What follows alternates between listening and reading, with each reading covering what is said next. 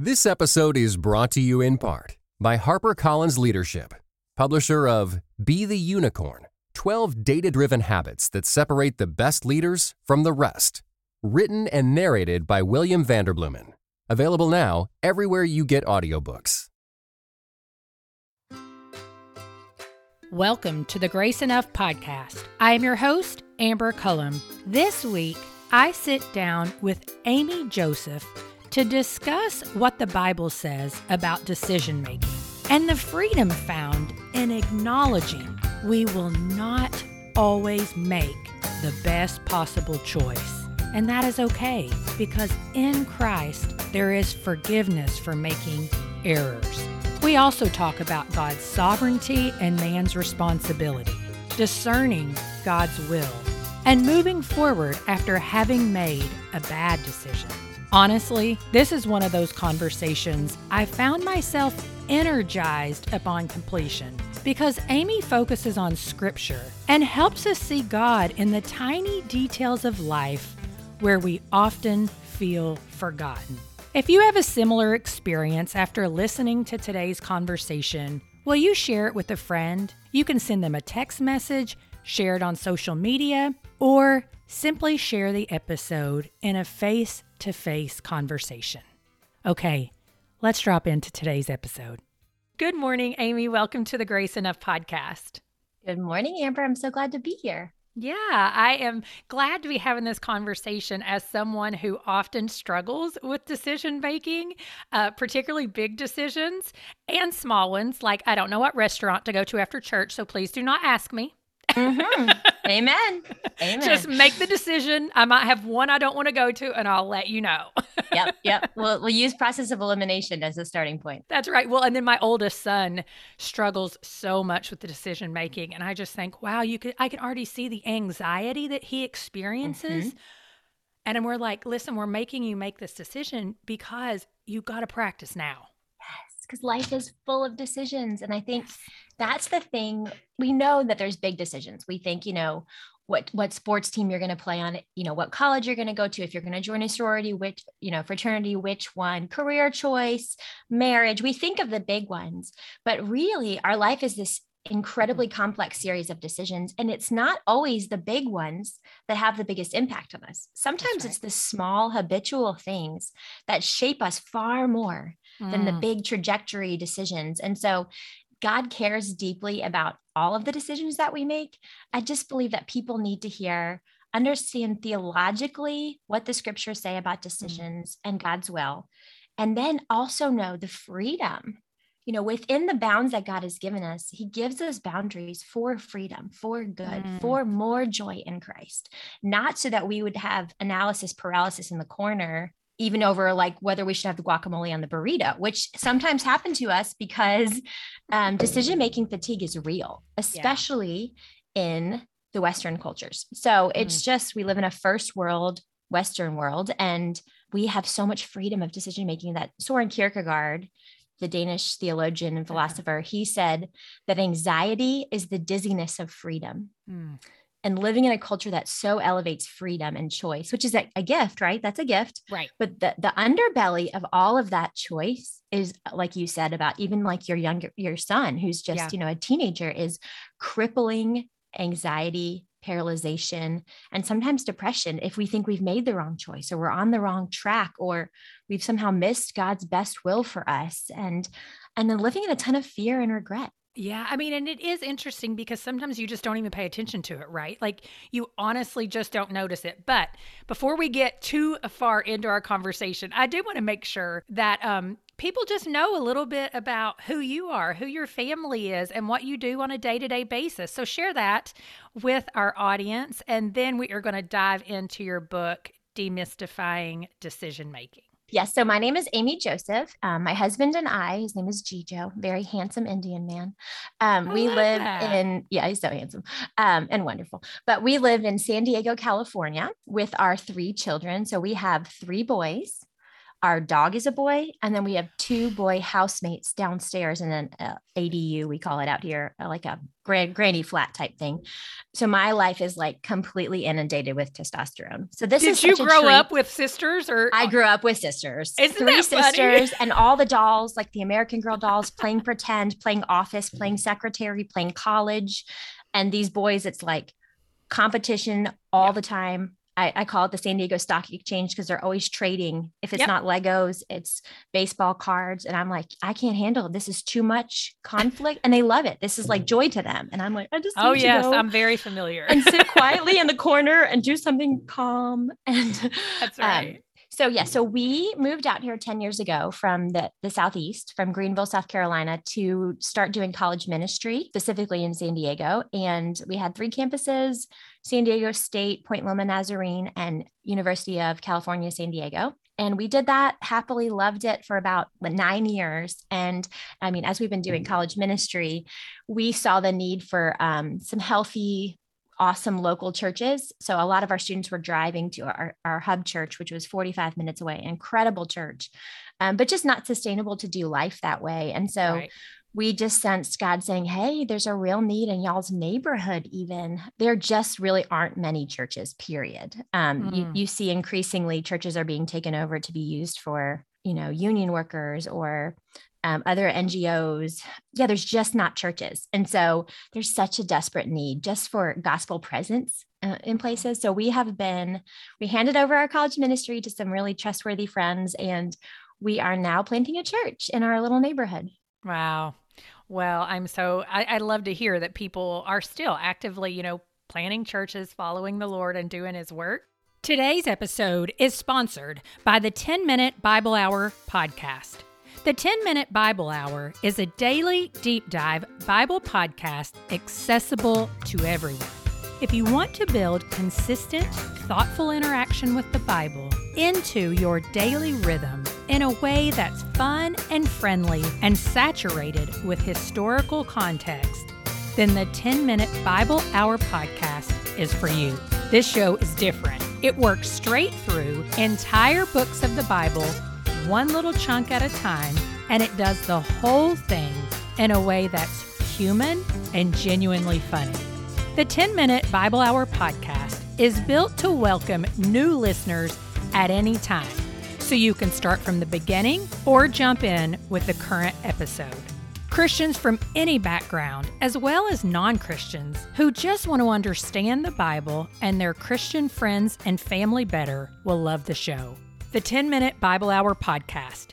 It's the Bible without the sermon. You can find it at www.thetmbh.com or wherever you listen to podcasts. But as we jump in, uh, we make hundreds, if not thousands, you know, decisions a day, and we've already talked about that a little bit. But I want to know, like, what does the Bible have to say about decision making? I know that could be a whole podcast, but it is something that I don't think even someone like me who is a regular Bible reader and mm-hmm. studier, I we don't really think about it that often. Absolutely. And I think that was part of the impotence for the book was, well this is a bigger deal than we we give it credit for. I think the best way to start with anything is to kind of push it through that that grid of creation, fall, redemption, restoration. And so when we think about decisions, we were made, we were created by a triune God who is relational uh, and perfect. And we were placed in the garden and we were made for relationship and, and we were set apart from the rest of creation and we were unique, right? God said, good, good, good, good, good. When he created Adam and Eve, he said, very good. This is Mhm. very good. And we know that that is because we are made in the image of God. We were stamped in his image. We are a souled creation. That means we have a soul. Um, we are made for a relationship with God. And part of that idea of having a soul and having a conscience and having moral responsibility is mm. the idea of decision making. Animals make decisions, but they don't they don't know that they're making decisions. They don't right. think about how they're thinking about making decisions. They make instinctive decisions. And so we are set apart from the rest of creation with this conscience and this moral compass that is meant to point us to God.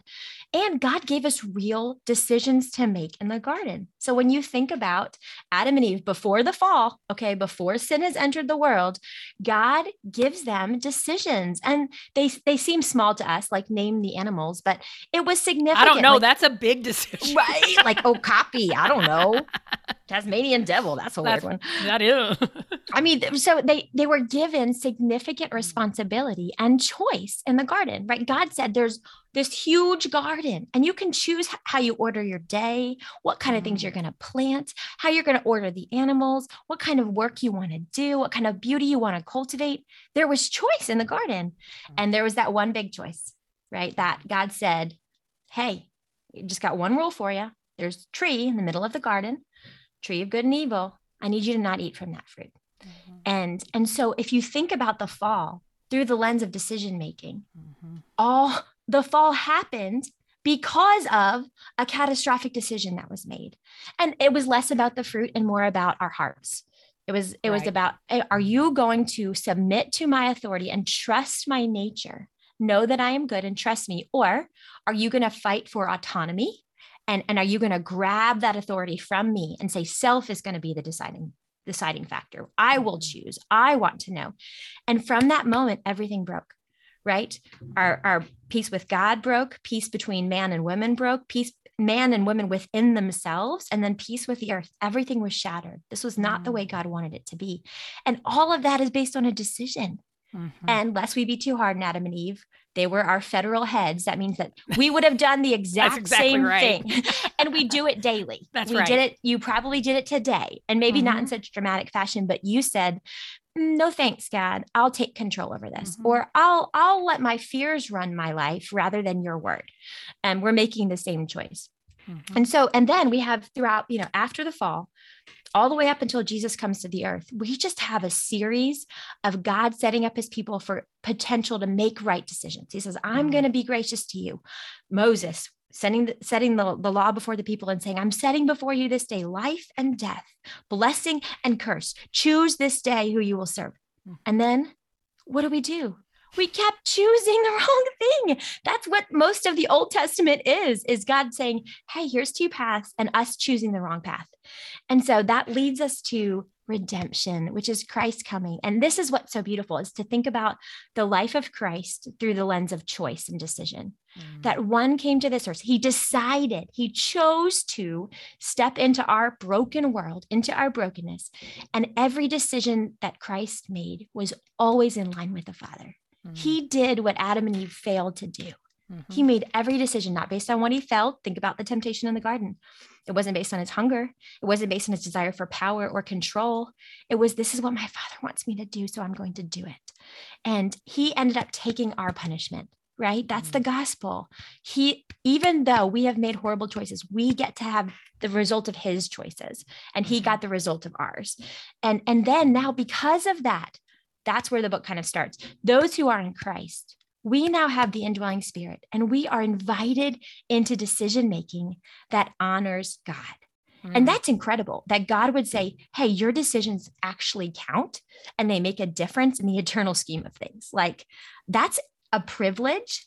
And that's kind of one of the things I wanted to do in the book was to say, Hey, we want to move this decision making thing from a right, an entitlement, to a, a privilege that God has mm-hmm. given us and also from a problem like a lot of us just go oh this is just a problem. I've just got to solve mm, it yeah. Rather than this is a privilege god has given us that is to be stewarded well. Mm. and in great freedom. Like what what a gift. We get to make decisions. So the way i spend my time in my free time i have a choice. Am, am i going to spend my free time in a way that helps to bring god's kingdom down to this earth mm-hmm. or in a way that pleases myself right? Mm-hmm. Like yeah. that makes a huge difference. And so I just think it changes the way we think of the decisions we make. Again, not every decision needs to have this like crazy complex process. Like Mm-mm. Right? Like if you're going to get, like I said, guacamole on the burrito, or if you're going to get a latte or a regular coffee, you don't need to like have this like deep laid out process. It doesn't have to be so complex. Mm-hmm. But there are some decisions where we do need help. We need a process because they have deeper consequences and more eternal, lasting consequences than yeah. the guacamole or the taco. Right. And I mean, they're just more complex. It's like, I know in a question that I had sent to you, I mean, yeah, we make decisions like, what shoes are we going to wear? Okay. I mean, there, there's no wrong choice there, right? But even decisions like, what treatment regimen am I going to go with? We're not necessarily even thinking a decision there where God's going to say, "Oh, that's the wrong decision. Now I'm going to strike you down." No, that's not really what we're talk about talking about, but it can feel debilitating Oh, 100%. And so, what would you say when we're grappling with this God's sovereignty and God's will when it comes to decision making? Oh my goodness, yes. And that's one of the biggest hurdles, right? When we mm-hmm. have when, we, when and if we actually stop and think about decisions, where we usually get paralyzed and stuck is that there is this this paradox mm-hmm. and i'm gonna make the, the wrong one right the seeming paradox of okay wait i don't understand it and my kids will ask this question the kids are so you know kids are so insightful they always ask the right questions yeah like that's profoundly challenging that's an incredible question but so who's really making the decision is if god is sovereign and he's in control and he mm-hmm. orders all things and we know from the scriptures not a sparrow falls to the ground without his knowledge. The hairs on our head are numbered. He counts up our tears and keeps them in his bottle. He's that mm-hmm. kind of sovereign. He, he knows the constellations. He calls out the stars by name and says hey come on get your get into your spot. Mm-hmm. that's god's sovereign god's sovereignty. And yet we are responsible so we struggle with, well, which one is it? It's got to be an either or. So am I just a puppet? Am I just a pawn in decision making because God's really making the decision? So my decisions, if he's just going to do it, I have no part to play. I'll just be a little passive pawn and let him move me. Um, well, I would say to that, well, that's putting too much emphasis on God's sovereignty and ignoring man's responsibility. Mm-hmm. But on the other side, put way too much emphasis on man's responsibility. We did college ministry for years and and what that looks like is sitting across the table with people who are literally like coming apart mm-hmm. because they're they're worried about their career path they're worried about their resume they're worried about their which sorority which fraternity is this the guy? And they're putting so much emphasis on their internships and on their resume and on their on all the things that they can do that they've got to make it figure it out. They've got to make the right choice.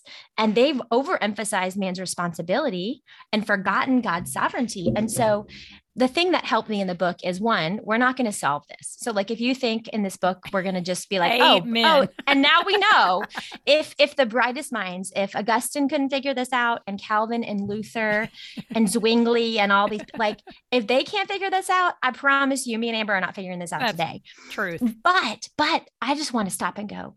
But can we stop and appreciate mm-hmm. that our God is so big and so mm-hmm. infinite that who he is and the way he works, we can't even comprehend it? Yes. That's actually a good thing, not a bad thing. Uh, if it was so small and so easy to understand that we could wrap our finite, limited human minds around it, then our God would be very small. And our God, you know, Isaiah 55, my thoughts are higher than your thoughts, said the Lord. My ways are higher than your ways. Just as the heavens are higher than the earth, so are my thoughts higher than your thoughts and my ways higher than your ways. And so we have a God who's who's infinite and unlimited. And somehow both of these are true at the exact same time. They don't yes. need to be reconciled. They're friends. That's what one of the quotes in the book is that someone came up to, to Spurgeon after a sermon and, and said, How do you reconcile God's sovereignty and man's responsibility. And he just giggled and said, I don't reconcile friends. They don't need to be reconciled. There's no That's reconciling right. to be done. And then what helps me too is A.W. Tozer, who's one of my spiritual heroes. He talks about, um, he just, he makes truth so simple and accessible. He said, God's sovereignty is one wing, and man's responsibility is another wing. And mm-hmm. a little mm. birdie who only flaps one wing doesn't go anywhere, but a birdie that learns to flap both wings Ooh, starts to fly. That. And I, so you, you just kind of have to ask the question: Am I only flapping one wing? Which wing am I over flapping? Mm. Um, so yeah, so just that when we have both God's sovereignty and man's responsibility, it takes some of the the carelessness mm-hmm. or over carefulness out of decision making and helps yeah. us to go, okay, God, this is a gift that you've given us. And I don't understand the mystery of how I am actually making a decision, but you are still sovereign over it. But that's mm-hmm. what you say is true. And so I'm just going to worship you and I'm going to try to make decisions that honor you and bring the kingdom of heaven down to earth. Yes. Oh, I love that. Because so much of walking with Jesus and just being in community with him is learning to rest in the tension of the unknowns. Yes. Yeah. And we want to solve it. That's that back to the whole and that's a control issue. As, yeah. It's a problem to be solved. I got to figure it out. And if I could just get the right formula. And I think mm-hmm. that's what we want. We want a rule book. We want someone to say, here's the here's the 10 steps to how to discern God's will. And and God says the whole point of you making decisions is for you to learn to depend on me and to cry out to me and to be intimate and proximate, to be close to me.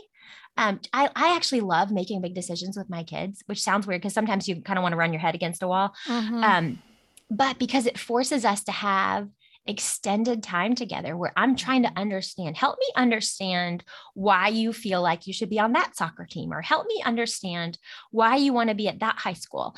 Um, I want to understand your heart. I want to see where you're coming from. I want you to understand principles and practices of our family. So there's this beautiful interchange that happens over decisions that I think God is jealous for. He mm. says, I just want your attention. I want you yeah. to dig in my word and search and pray and fast and ask friends because it makes you closer to me. And mm. that's what I want. I want your heart. I want you to walk by faith. Yeah. Um, he's not going to give us the formula. He gives us relationship with him. And he does give us guiding principles in the scripture.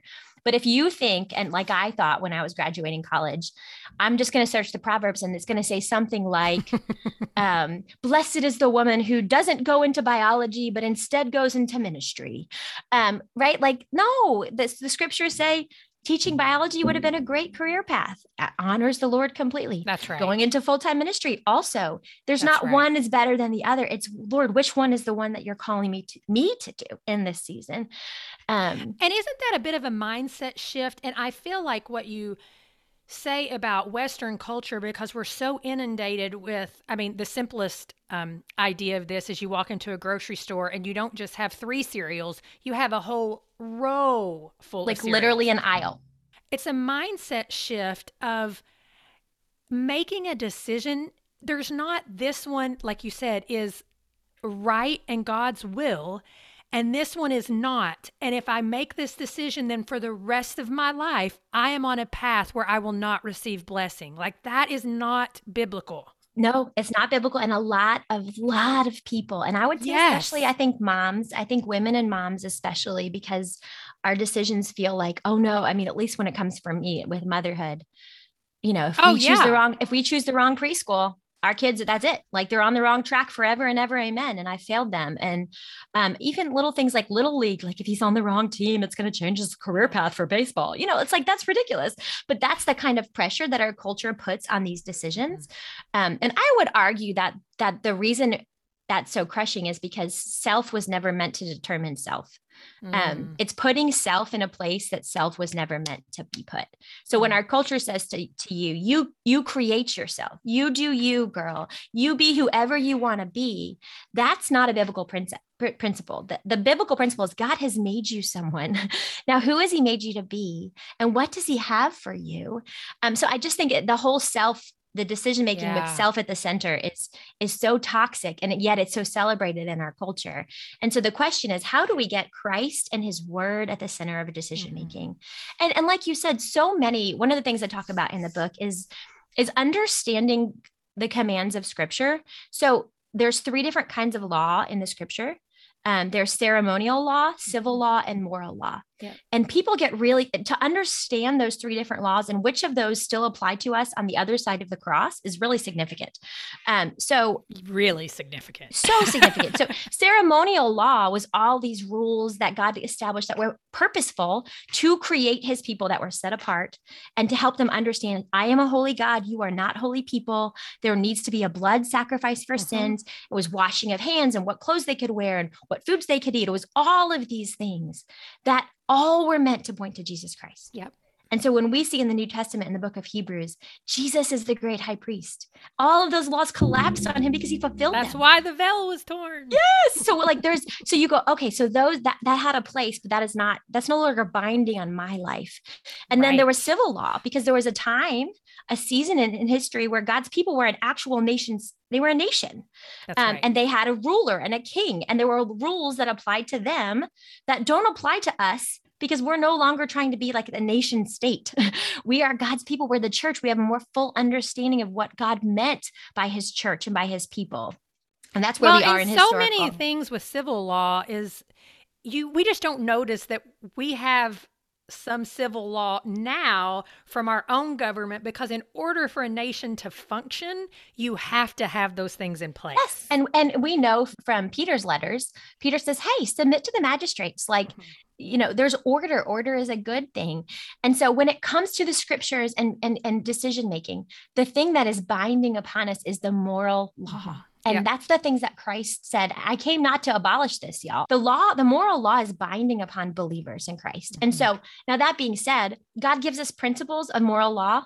And he says, these are the kind of people I need you to be. This is the kind of way I want, manner I want you to live your life. But he doesn't tell us, now you should live that kind of life by being a teacher or by he doesn't give us those specifics that's right. there's oh. that's where the freedom comes in the freedom is it's not that one choice is and there are times where yes there's a choice that's evil if god's word that's is exactly, clear on something yeah, yeah. there that's what i tell people i'm like if you know like he doesn't want you to be a prostitute Right, exactly. Or, you know, like counseling college girls, you know, no, he doesn't want you to live with your boyfriend. Like mm-hmm. that's not a that's that's clear in the scriptures. Yeah. So we're that's not a decision. The only decision when the scriptures are clear, the only decision to be made is whether I will obey or disobey. Mm-hmm. Now, that being said, most of the decisions we make are in a whole different category. They're they're what we call wisdom uh, like yeah. Christian liberty and wisdom. There's not a right or wrong answer. Mm-hmm. It's for you to wrestle with before the Lord and say, in light of God's principles, in light of who I am, in light of my circumstances, in light of who my family is,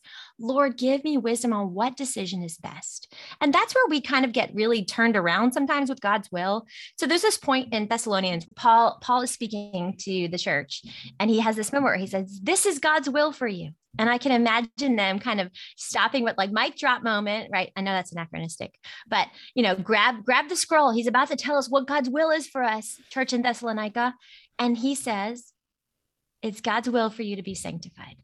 Hmm. That's God's will for us. Until the he day said, of Christ Jesus. That's the other part of that. That's the part, right? He said, I want you to look like me.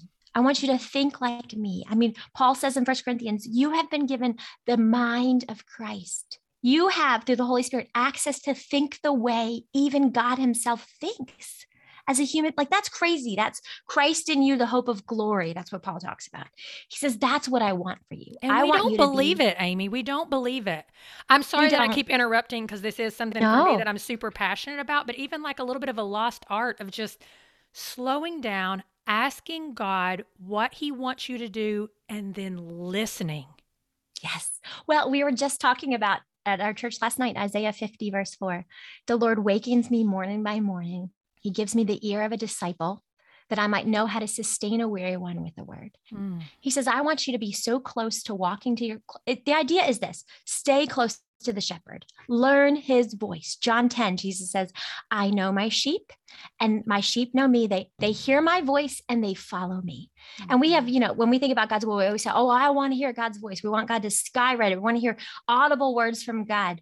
We have the words of life in the mm-hmm. scriptures when when when Peter says to Christ, Christ says to, to, Peter and John, "Hey, everyone was walking away from him because it was getting hard, and the scriptures were getting the commands were getting heavy." And he says, "Are y'all going to leave too?" And Peter has this moment of brilliance from the Spirit. He says, "Where are we going to go? You have the words of eternal life. Mm-hmm. We have God's word. We have His Hebrews for His living and active word, sharper than a double-edged sword. It can pierce through our motivations and help us see what is selfish and what is wisdom. That's mm-hmm. what we have in the Scripture. So we have as as the bible says everything that we need for life and for godliness mm-hmm. in in the scriptures. Now does that mean that this the scripture is going to decide for me where my child should go to college? No. no but it's going to give me all i need to be able to make that decision in a way that conforms me and him to the image of christ. And we forget this part too. We want clarity. When it comes to decision making we just scream out god give me clarity. Make it clear. Make it clear. And at the end of the day god wants us to be people who walk by faith he wants us to be without faith. Oh, Hebrews 11, 6. Without faith, it is impossible to please God. So we remind our kids and ourselves all the time if we make a decision to go to this school, it is by faith. If we make a decision to stay at this school, it is by faith.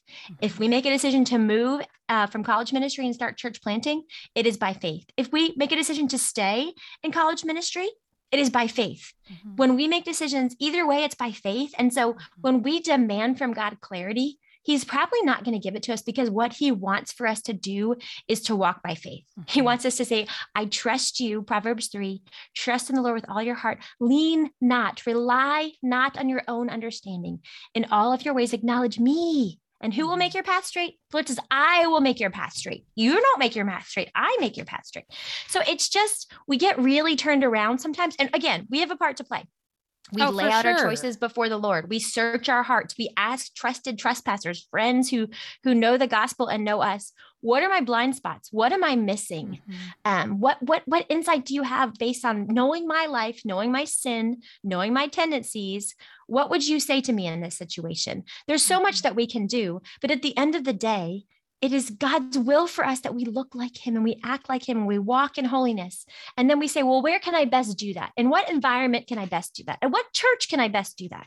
At what school can my kids best do that? And there's always going to be an element of faith. We're never going to get to this point of full clarity. And that best is not always pain free, happy ending type. Amen. right? Like that's the sanctification process. And oh, that's that's pilgrim's progress too. Like just you know, you read it and you totally yes. get it the older you get because it's like, I've never met a married couple who said, I'm the same person and my husband mm-hmm. is the same person that I married 45 years ago. Mm-hmm. Well, if you do, something's not right because that's not that's the so sanctification process of God we make decisions and just because things go wrong don't mean that it was the wrong decision and that's what happens we when on the other side of decision making we say oh well if things if it's hard i must have made a wrong choice and no and, and no, no. Well, and I love, you know, Elisabeth Elliot, do, do not dig up and doubt what you planted in faith. I yeah. love that quote. Like, if you made a decision by faith, you say, okay, we put our hand to the plow, we make our decisions, and we keep our gaze on you.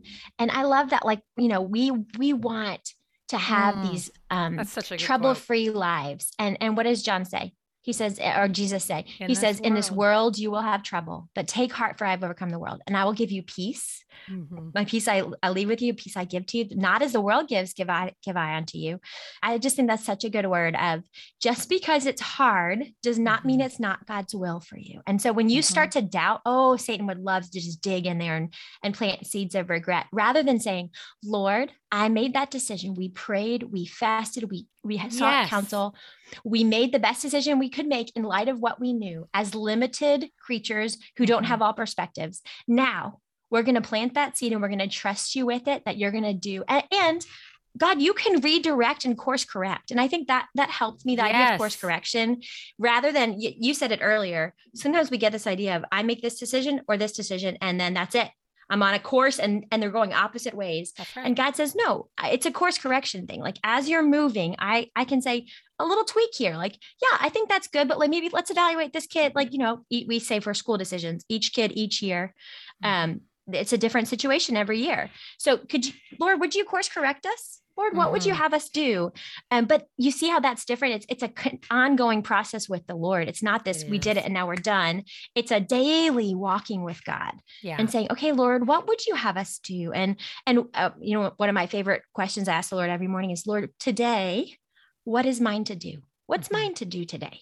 Yeah. What's not mine to do today? There's a lot of things that are not mine to do that I want to pick up and do in haste, or because the world says I should, or because the PTA says I should, or Lord, what is mine to do? And that requires proximity to Jesus, knowledge of his word, daily discipline, a vital connection with God, which no one wants to hear because that's the the answer is walking with Jesus. And people yeah. want this like one you know, day at a time moment. Yeah. And the Lord says, No, I I will, I will. Oh, there's a beautiful um hymn that I love. I will not have a restless heart that hurries to and fro, seeking for some thing to do or secret thing to know. I would be treated as a child and guided as I go. Mm. I love that. Like it's a day by day. I'm holding your hand, Lord. Where are we going? I just it just feels like a weight taken off when you start to think of decision making like that rather mm. than this is the end all be all and I'm going to mess it up. And if you think that your decision and we make bad decisions, so we need to talk about that because that's, That's real. right. We make poor decisions and we need to learn from them because there are real consequences. Grace right. does not negate consequences. No. So God, God is God is not mad at us. He is He's forgiven us, but He will teach us through natural consequences of our decisions. And that doesn't mean that God doesn't love us. It means He loves us so much that He's training us because this earth isn't all there is. Mhm. Everything, you know, uh, poet Emily Dickinson says, Earth is the vestibule to heaven. And so Mhm. all of this life is just preparation for what is coming. And he says, Mhm. I'm making you into someone like me. Yeah. I'm making you into the sanctified version of Amber or the sanctified version of Amy, Yeah. the sanctified version of version of Gijo or whomever. And and you're going to learn because I want you to be the kind of person that's going to live on with me into eternity. And yeah. I don't take my work lightly. So Yeah. we're going to learn from our consequences, but my identity is not determined by those consequences. My identity is determined by the choices and consequences of Christ. And that frees us Yeah. to go, I have so much to learn, but I'm secure. I'm secure if I make a mistake um, because God is still with me. And the God of the universe can direct and, and sovereignly use his providential hands to steer and to guide us. So Yeah. you think of people like Joseph from the scriptures. I mean, talk about a series of horrible decisions. He flaunts, uh, the dad is, is showing favoritism, gives him the, the robe. Joseph chooses to flaunt the robe and taunt his brothers, knowing that he's the favorite. They then choose to say, We're going to kill him. And then they're like, Nah, never mind. We'll just throw him in a ditch. We'll sell him to some slave traders. I mean, there's a series of horrible decisions that are shaped that shape that man's life. And what do we see in Genesis? At the end of it, we see God, we see Joseph able to say and mean, You meant it for evil, brothers, but God worked God it for meant good Yeah. And so uh, you know that's a it's a serious thing to because when i talk to women about choices we experience the consequences of our own choices but we also live the consequences of other people's choices and when you think do. about things like abuse Mhm. um, or trauma y- Addiction. you're Mhm. addiction you're you are experiencing the fruit of someone else's consequences and that can feel unfair sometimes That's right. it can feel like lord where are you in these things and and i just would say you know romans 8 28 through 32 all things work together for good for those who love the lord and are called according to his purpose. And romans 8 32 uh, he who did not withhold his only son but freely gave him for us all how will he not with him freely give us all things? So when we when we're confused about the hand of what god is doing we can trust his heart. We know Mhm. his heart because his heart is the kind of, of god that came and died for us. So his intentions are not to harm us even though our circumstances sometimes feel like that Well, and I always encourage people too, like we want, particularly if you are a Christian who, you know, we're training our children, we want to teach our kids now Romans eight twenty eight. And we want to be very, very careful about putting that off on people when they're in the moment and we only use it as a mantra. Because while that is true, one of the best things is the life of Joseph. God works all things together for good, but it was decades for him. And he lived in well, he lived in prison, basically Right. dungeon back then. I mean, our prisons are fancy compared to what he lived in. they're in. right? vacation man they're like luxury Like, like you get yeah, you get three meals and you can like read books and stuff. Um and so it doesn't mean God works all things together for good. It might be a while before that shows up in your life. Yes. And I, I I love that reminder, Amber, because when we read even the Psalms, I always tell Oh, people, I'm like, or you know, I think of Abraham, I've been studying Abraham and Sarah this week. And you go, you read, you know, five pages between God says, Hey, leave everything you know, old couple, Yes. and wander through the desert to a land you don't know. We read that, and then you know, five, six pages That's later, right. a couple chapters later, they, they have a son. That was their entire life. That's right. That's like right. there was there was like 40 years in there of wrestling and it did not always feel like God was delivering right. on his promises. And so we've got to give the freedom of we read the lines even in the Psalms like you you know a lot of the Psalms are David complaining, admitting something that's hard in his life or in his heart and then there's the shift and then it ends on hope. Not That's all right. of them, but but a lot of them. A lot of them do. Right. And we read the line by line and i'm like you don't know how much life happened between those lines That's it right. might have been seven to eight months it might have been three years Yeah. that in his experience he's he's looking back on something and and putting it into a poetic form but he lived that and it That's wasn't neat and it wasn't pretty Um, and that's the where majority of the people in the Bible. That's Moses. I mean, it's even easy to look at Paul and be like, "Oh, he had his desert. I mean, his um, road to Damascus experience." And I'm like, "But how long did he kill people before that happened?" And then he was persecuted for how many years? You know, I mean, Oh, so yeah. it's not just yes, he came to know Jesus in a moment, but there was a lot of stuff that happened before and after. Yes. And I think that's so important to have right perspective on the Christian life because we just so easily buy into the lie. And, and I think we forget this this world is not home. We are Mhm. exiles and strangers on this earth. Um, that there is wrestling, there's struggle, that the, the Christian life is struggle. That's Mhm. the Christian life. And, and we want it to be victory. And it is victory in Christ. Well, yeah, you can't have joy and struggle at the same time. Like that's the thing too. It's like that's life, both. Like you can be. Yep. It's a great example. My friend Cindy, she just her mom passed away last two weeks ago. Mm. Her daughter was supposed to have a gender reveal party on the night Mm. that her mom passed. Well, her like the morning of, right? And her her daughter was like, "Mom, we shouldn't do this." And she's like, "No, we will absolutely do this because this is life. Deep joy. grief and deep joy go hand in hand. Mm. We don't have to act like we can't be joyful over this because we're deeply grieving this." And I thought, "Oh my gosh, that is it." Well, and that's what Paul said, right? Pressed but not crushed, persecuted, not abandoned, struck down but not destroyed. Yeah. And and second corinthians 4 though outwardly we're wasting away yet inwardly we're being, Being renewed, day by day Mhm. right? And so it's like for we set our eyes not on that which is seen but that which is unseen because that which is seen is temporary that which is unseen is eternal. And so you're hitting on and you said it earlier the tensions and the paradoxes of the christian life. And and we talk about this our you know our some of our mentors always talk about like continue walking on the tightrope and you know you, you're always gonna you're gonna you're gonna flop off one way or the other and, and you gotta or the horse you know you gotta keep in the tension and you're gonna fall off one way and then you just get back on the horse and you keep going. That's right. and and the tightrope walking on the tension uh, the image that helped me the most was you know supposedly i've never tightrope walked and i never will because i'm not coordinated but supposedly when people are training to tightrope walk you know they have they start with the balance Right? That's right. They They, start hold with the a pole. Mhm. and so the longer the stick the easier it is to stay on isn't so the, the lord just has has gives me this image of we have we have a balancing stick it goes all the way back into before there was time and all the way into into the new heavens and the new earth if we can hang on to both of those things we're going to be able to balance this tension of the christian life and and if we if we don't have that long of a rod we won't I we know. won't if we're It's not so living in deep time right? And, Yeah. and god is sovereign over all these, these things. He's planned our days before any of them came to be and he's taking us to a place where there's no more tears no more sadness no more sin no more confusion no more selfish ambition. All of that will be taken away. Ah, and we will only make choices that please the lord that's so cool That is so cool. That That's is where so we're cool. headed. I know.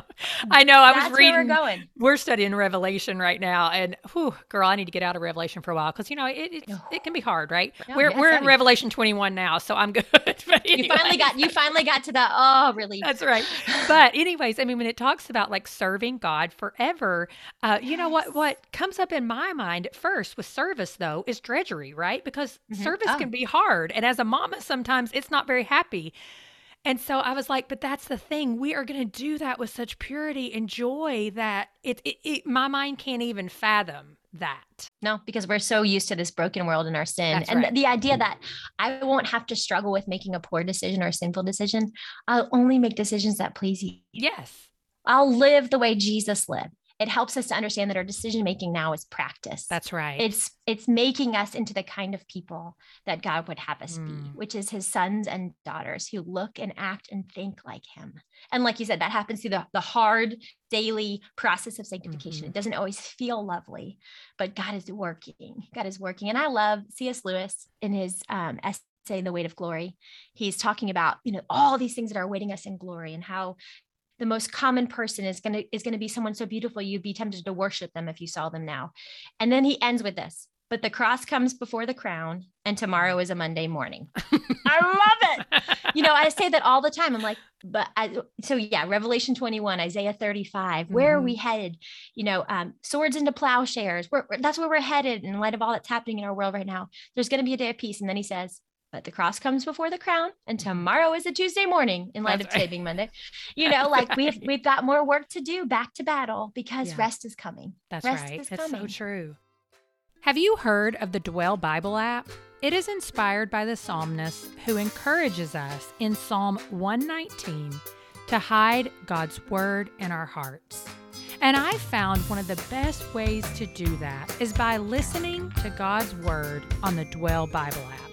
One of the coolest things about Dwell is their new read along experience. If you've ever seen Apple Music or Amazon Music's lyrics feature, then that's exactly what you can expect from the read along at Dwell. Big, bold text, accompanied with beautiful backgrounds that scrolls as the narrator reads to you. I love Dwell's variety from translation choices to daily Bible reading plans to scripture playlists that speak into your mood or current life situation. My favorite thing about Dwell is being able to search a specific word or topic that I want to dig into and then immediately listening to those scriptures. It's easy to use and enhances my time spent in God's Word. Today, we're offering a discount go to dwellapp.io slash graceenough to get 10% off a yearly subscription or 30% off Dwell for Life. That's dwellapp.io slash graceenough or see the link in our show notes. Start committing to Scripture for the rest of this year or for life with the Dwell Bible app. Well, and tell me this because something that you also write about in the book is gathering pieces in mm-hmm. preparation mm. to make a decision. And so you kind of liken that to a puzzle. Will you share a little bit of that with us just for those people who are like kind of really struggle with a decision making and, and were fearful of making that wrong decision? Absolutely, absolutely. So I had a mentor um, when I was I was teaching high school out first year out of college, and I was wrestling with what am I doing the right thing? Is this where? And then I was dating a guy that I was like, is this the guy I'm going to marry? And and he just I was so overwhelmed. And so in the in the copy room, we still had coffee machines back then, y'all. Um, in the copy room, he would always say, "Hey, what's?" I would get so overwhelmed about the big picture, and he would just say, "What's one thing you learned this week? What's mm. one thing you learned about yourself this week, Amy?" And I'd be like, "Nothing." And he's like, "Oh, I have one. I saw you come alive when you were doing devotion with your kids and fall asleep yes. when you were doing Krebs cycle. I think you really like to teach the Bible. I'm not sure you like to teach biology. You know, so it was, but it's so, so often we want to rush the decision making process. And I think it's more of a slow process where God's saying, I'm gathering information for you. You're gathering information about who you are and the things that fuel you and the things that don't fuel you and, and your particular sin struggles. And so once we gather the pieces, it's pretty easy to put together the puzzle, which is why most of us, when we finally come to a calling decision and we say, I think I'm going to do this. I was walking with a girl the other day and I've known her for, oh goodness, eight years. We've, we've been in a discipling friendship. And, um, she was like, I think I'm going to go back to school to be, um, to be a, a counselor in school. And I was like, oh my goodness, yes, that's it. That's totally it. It's like the nose in front of your face. Why didn't we see it beforehand? Mm-hmm. But it was all, it took all those years to gather all the pieces and all these different experiences and jobs and in ministry and outside of ministry for her to go, now I'm seeing the pieces and it's so clear to me obviously this is what god is wanting for me to do you know with for the next 20 years.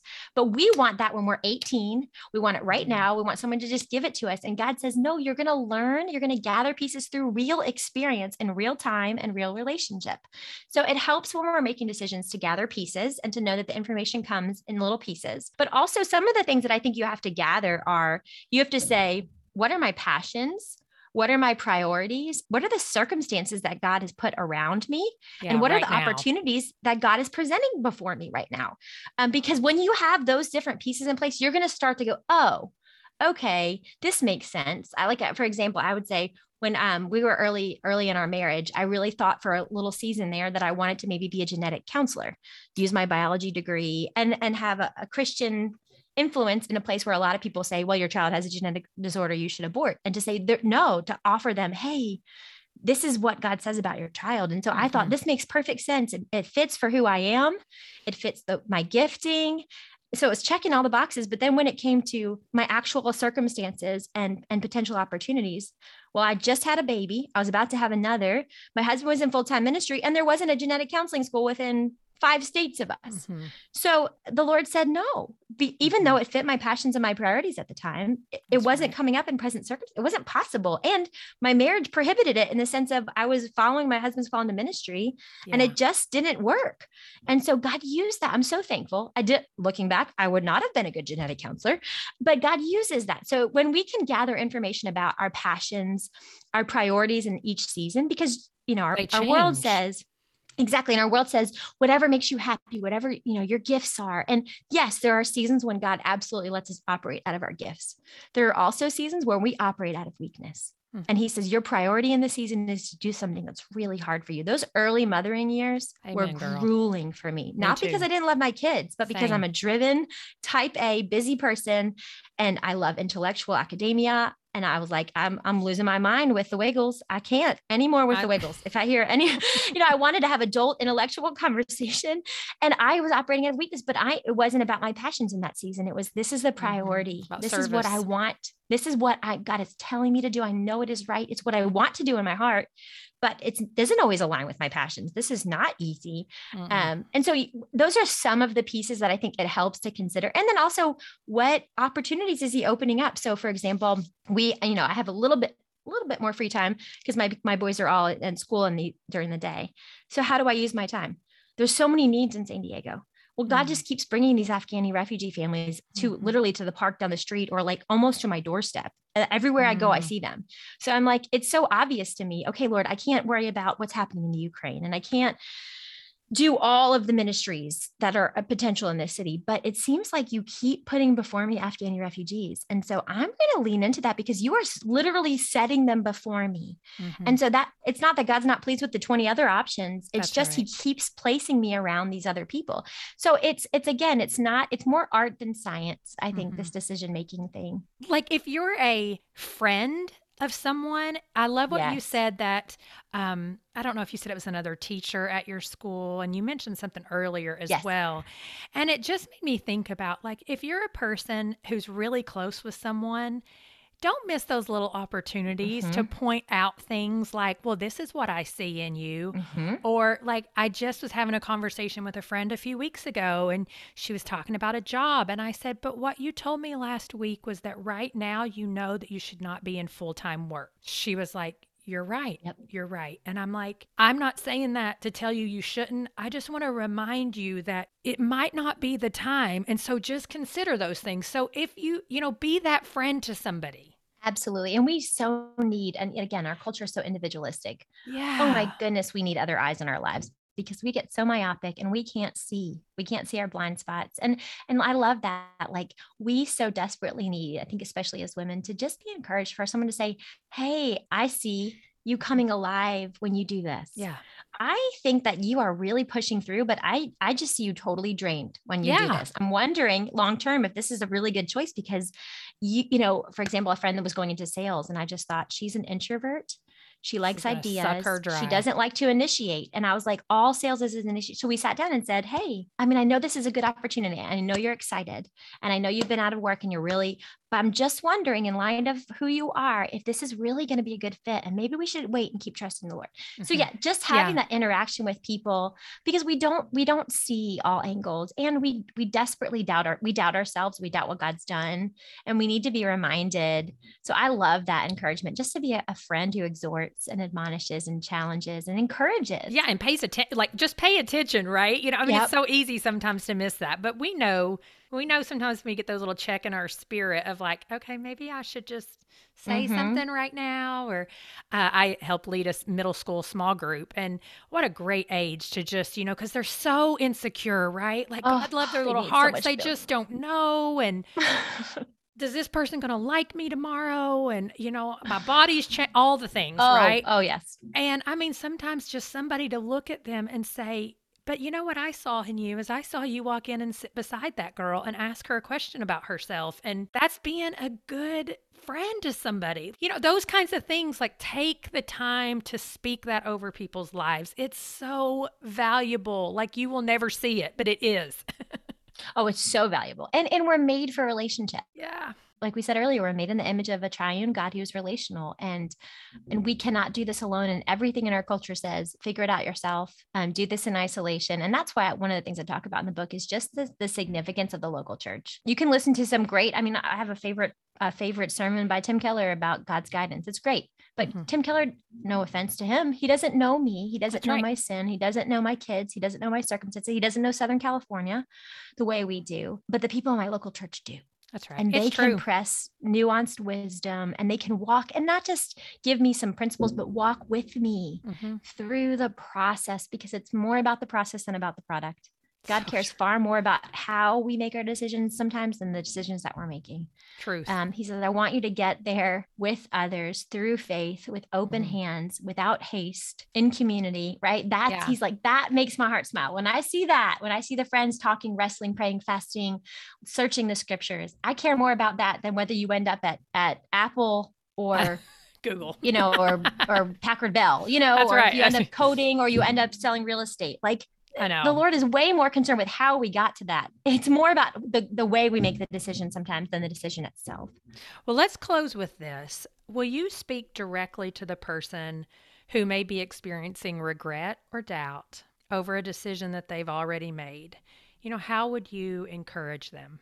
Yes, I think that's great because my husband was just reading a statistic the other day for his sermon, and he said that 90%, and it was like Huffington Post. So who knows how they came to the the numbers, but either way, it was an alarmingly high number. 90% of adults struggle with massive massive regret, not like mm. small, massive life altering regret. I would say first, there's great hope in Christ. Oh my goodness, there's great hope in Christ. Um, that you are not the sum of your decisions, you are the sum of Christ's decisions. Mm. And that is freeing. You are hidden in Christ. I love it. I think it was Calvin said that the gospel is Christ himself wrapped in the gospel. Like you get him, all of him, and you're you're cloaked in his righteousness. One, two, I would say this um, when Thomas, who's poor guy is known as Doubting Thomas. I mean, who wants to be known as their sin struggle for the rest of their life? Like, I'm like, he was a really faithful guy for a lot of ways. Um, but when Doubting Thomas, and he's the only he one who touched Christ, the hands of Christ. Right. I mean, like, we give him a bad rap, but that's beside the point. Um, when Thomas comes to him and, and they're kind of upper room discourse, Jesus is talking about all these things and, and they're just not getting it. He's like, show us the Father and we'll be fine. And Jesus is like, I mean, this is three years in, y'all. He's like, y'all, I've been telling you, if you see me, you see the Father. Yeah. And there's this point where Thomas is like overcome. He's like, oh Lord, what are we going to do? And Jesus says, from now on, Thomas, doesn't matter. Yeah, you missed it 20 times. From now on, follow me. Mm-hmm. From now on, walk in faith. From now on. And so I just think that idea of from now on, like I, will do that with my, you know, decisions. Oh, Lord, I mean, okay, I confess it. Mm-hmm. I, I, I sift through the difference between condemnation and conviction. Mm-hmm. Um, Second Corinthians 7 is a great place to go for that. Oh, no, sorry, First Corinthians 7. Um, the difference between conviction and condemnation. Conviction is always general, um, it's always self loathing. It starts at self and leads back to self, and it leads to despair and hopelessness. So I'm a, I'm a terrible mom. I made mm-hmm. terrible decisions. Those are very general terms. Mm-hmm. That's condemnation, not conviction. Conviction is always specific, it's spirit led, it leads to godly sorrow and it leads us back to Christ and it fills us with joy. Mm-hmm. Um, so conviction in the moment might not feel fun, but it's I shouldn't have said that to so and so. I'm going to confess that and I'm going to make it right.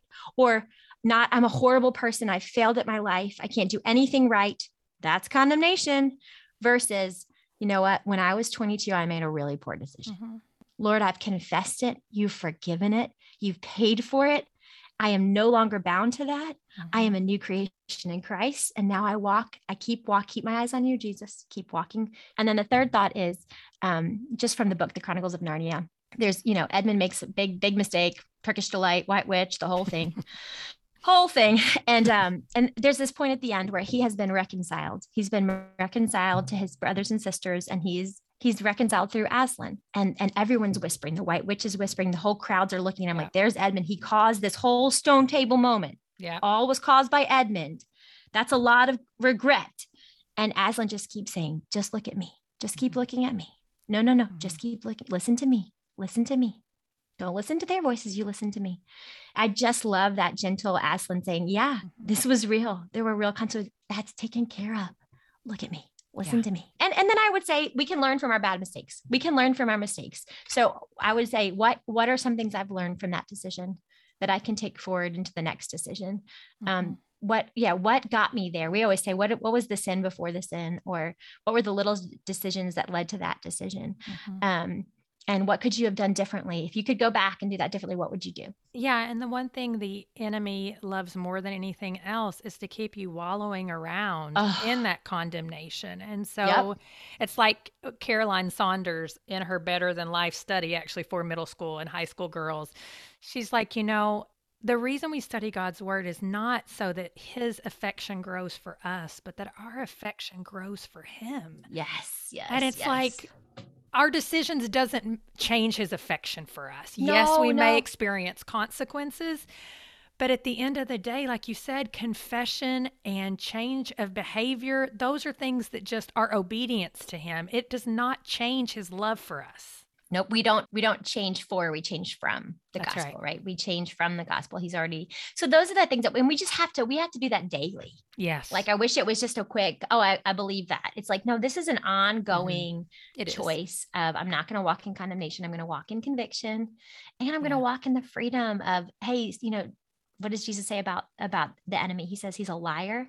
He's mm-hmm. the father of lies. His native tongue is lie. He's an accuser. Mm-hmm. And so when mm-hmm. the accuser comes, we say, there is therefore now no condemnation, Romans 8, for those who are in Christ, Christ Jesus. Jesus. Yeah. No condemnation for me. I don't walk in condemnation. And Christ is working these things for good. And then learn from your mistakes and teach others from your mistakes. That's right. Teach others. Say, I listen, this is what I did and I wish I hadn't done. Mm-hmm. Please learn from my wisdom and my mistakes not to do that. That's right. And, That's and right. Just So the book is demystifying decision making and if someone wants to connect with you, where can they best find you? Yes, yeah, so I'm not on Instagram or anything like Good that. for you. I'm, I'm, I'm, on Facebook and that's about it. Me, it's like me and the grandmas on Facebook. That's cool. And I have a blog. I think it's amyjoseph.blog. So I write pretty regularly there, like once or twice a week. Awesome. Um, yeah. And it's A I M E E. So people yes. will know. Yes. But I'll put it in the show notes. Yes. Yes. It's a weird, it's a weird spelling. Thank you so much for being here today, Aimee. Oh, it was such a joy. It's such a fun way to meet you and really appreciate it. So, did that conversation make you feel energized? Connecting with fellow Jesus followers over the Word of God does that for me, and I pray that it does that for you. I hope you'll share this conversation with your friends and gather with them to talk about what God says about decision making, or better yet, talk about any topic through the lens of His Word. Thank you for listening to the Grace Enough podcast. Tune in next time.